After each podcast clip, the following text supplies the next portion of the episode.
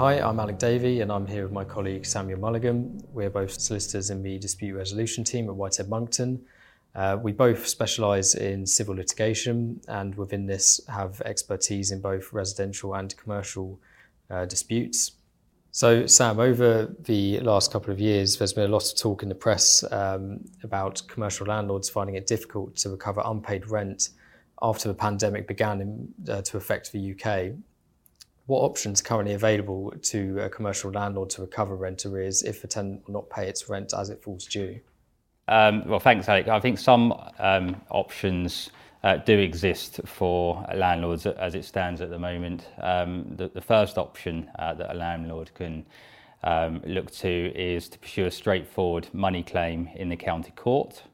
However, that can be a slow process as the courts have quite a backlog of cases to work through as a result of the pandemic and due to remote working arrangements. Um, whilst we are seeing signs that the situation is improving in some courts, it's still the case that a money claim can become a protracted dispute and it may not result in an immediate payment. Um, the second option for a landlord is to pursue a guarantor of the tenant's obligations under the lease. Uh, and this can be an effective means of recovering the rent arrears. Uh, so it is therefore worthwhile checking the lease to see whether there is a guarantor and considering whether they're likely to be in a position to make payment. Um, unfortunately, even if there is a guarantor, they may not always be able to settle the arrears, um, but it is generally preferable to pursue more than one person if you can. Uh, the third option that a landlord can uh, pursue is to pursue a former tenant or guarantor, and uh, the options for doing so will depend on whether the lease is what's known as an old lease or a new lease. And the key date here is the 1st of January 1996. Um, there is a, a notice procedure that applies um, which has strict time limits. So it's important to talk to a solicitor early if this is an option that is being considered. Um, furthermore, if payment is made, uh, this can result in the former tenant or guarantor taking an overriding lease of the premises. So this will need to be carefully considered. Uh, the, the, fourth and final option um, for landlords at the moment is to draw down funds from a rent deposit as a short-term means of covering the outstanding rent and then demand that the tenant tops up the rent deposit to the minimum level stated in the rent deposit deed. Um, however, the disadvantage of this option is that tenants have been slow to then top up the rent deposit, leaving landlords exposed in respect of future claims that may need to be made on that deposit. Are landlords still struggling to recover unpaid rent from their tenants, or are there signs uh, that things are improving for landlords in the prospects of recovery?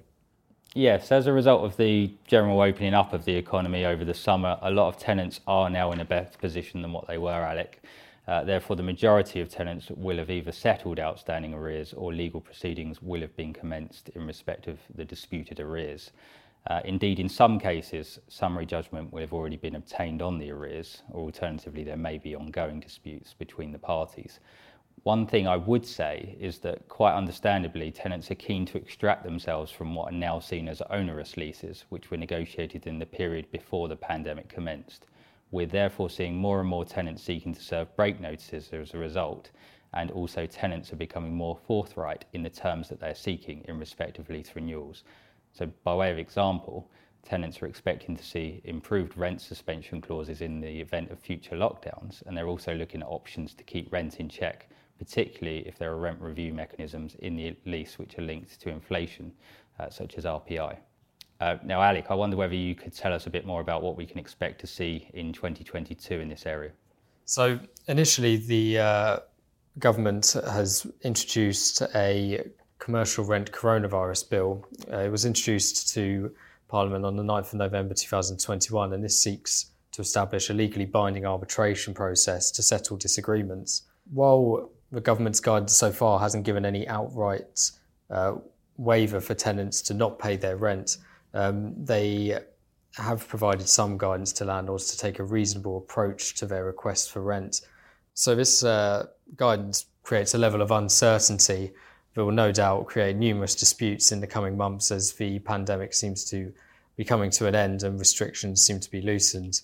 This arbitration will no doubt become helpful then in creating uh, a procedure that landlords and tenants can seek to resolve any dispute surrounding rental arrears. Thanks, Alec. That does sound very helpful, um, particularly for, for landlords and tenants. So, um, will the arbitration process be binding on the parties? Uh, yes, it will. They are seeking to make it binding so that it should be a shorter procedure than going through the court process uh, and waiting for a binding judgment from uh, from the county court. Then moving away from the arbitration, there are further measures that will be added uh, in 2022, such as statutory demands that continued to be restricted. The restrictions were initially due to expire in September. However, they will now uh, be extended until March unless there's further guidance from the government that says otherwise.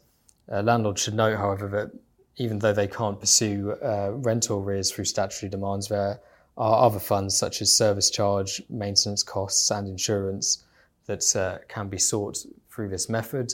However, the uh, sum would have to be over £10,000. And then lastly, on the 25th of March 2022, landlords will be able to pursue forfeiture once again against uh, tenants that are unable to pay their rent when it falls due. Thanks, Alec. Um, if landlords are facing an issue with recovery of rental arrears, uh, we'd encourage you to get in contact with either Alec or I, um, and we have an experienced team of practitioners here that will be able to assist you.